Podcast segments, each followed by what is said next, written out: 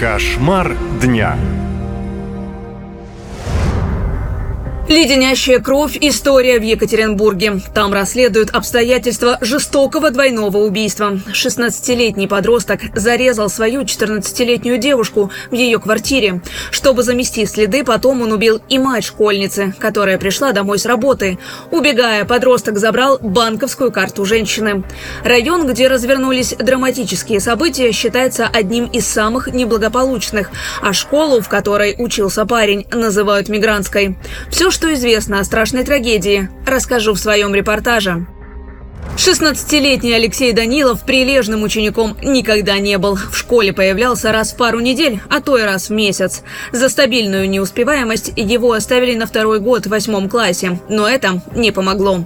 Друзей в школе у него не было. Одноклассники говорят о нем как о тихоне с причудами. В соцсетях на его страничке висел мрачный и безграмотный статус. Я тихий, пока меня не трогают. Когда тронут, то я буду стоять у могилы того, кто меня тронул. Приглядывать за парнем было некому. Отец из семьи ушел, мать нашла нового мужа и приехала к нему. Алексей остался жить с 25-летней сестрой, но она не справлялась с отбившимся от рук братом. Чтобы помочь с воспитанием, из Москвы позвали старшего брата Алексея, 27-летнего Сергея. Но тот понял, что брат катится по наклонной и решил ему помочь. Но путь выбрал странный. Братья начали вместе пить, курить и не только. Вдвоем они часто гуляли с 14-летней девушкой Алексеем, Катей. Но вдруг парню показалось, что старший брат неравнодушен к его подруге, а когда выпьет, то открыто к ней пристает. 14-летняя Катя жила в соседнем доме в том же неблагополучном районе. Из родных – две взрослые сестры и мать 62 лет. Мать много работала, чтобы содержать детей, а когда приходила домой, прогоняла ухажера дочери, рассказывает соседка семьи. Но это было бесполезно. Она мне сказала, что я прихожу, он постоянно здесь.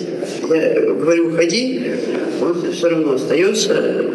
Даже что она к нему ходила, там он с кем-то живет.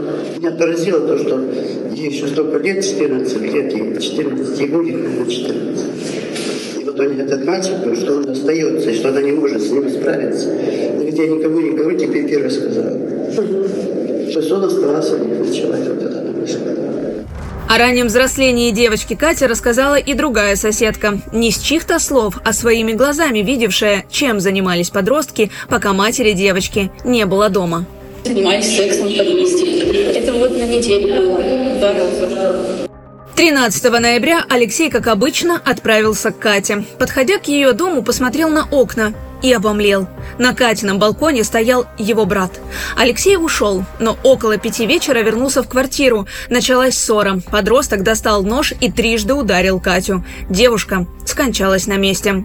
Дальше парень решил дождаться мать девочки. Она пришла в районе 7 часов. Ей он нанес три смертельных удара. Алексей порылся в сумочке убитой, достал банковскую карту и ключи закрыл дверь и направился к банкомату. Снял 20 тысяч рублей.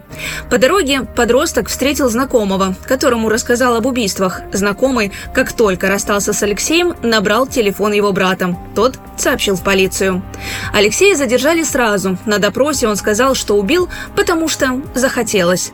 На следственном эксперименте досконально воспроизвел свои действия. По действующему законодательству убийство двух человек карается лишением свободы на срок 20 лет или пожизненным заключением, так как подростку 16 ему могут дать не более 10 лет лишения свободы. Катя Константинова. Специально для радио «Лента» из Екатеринбурга. Наша лента. Веселим, сообщаем, удивляем.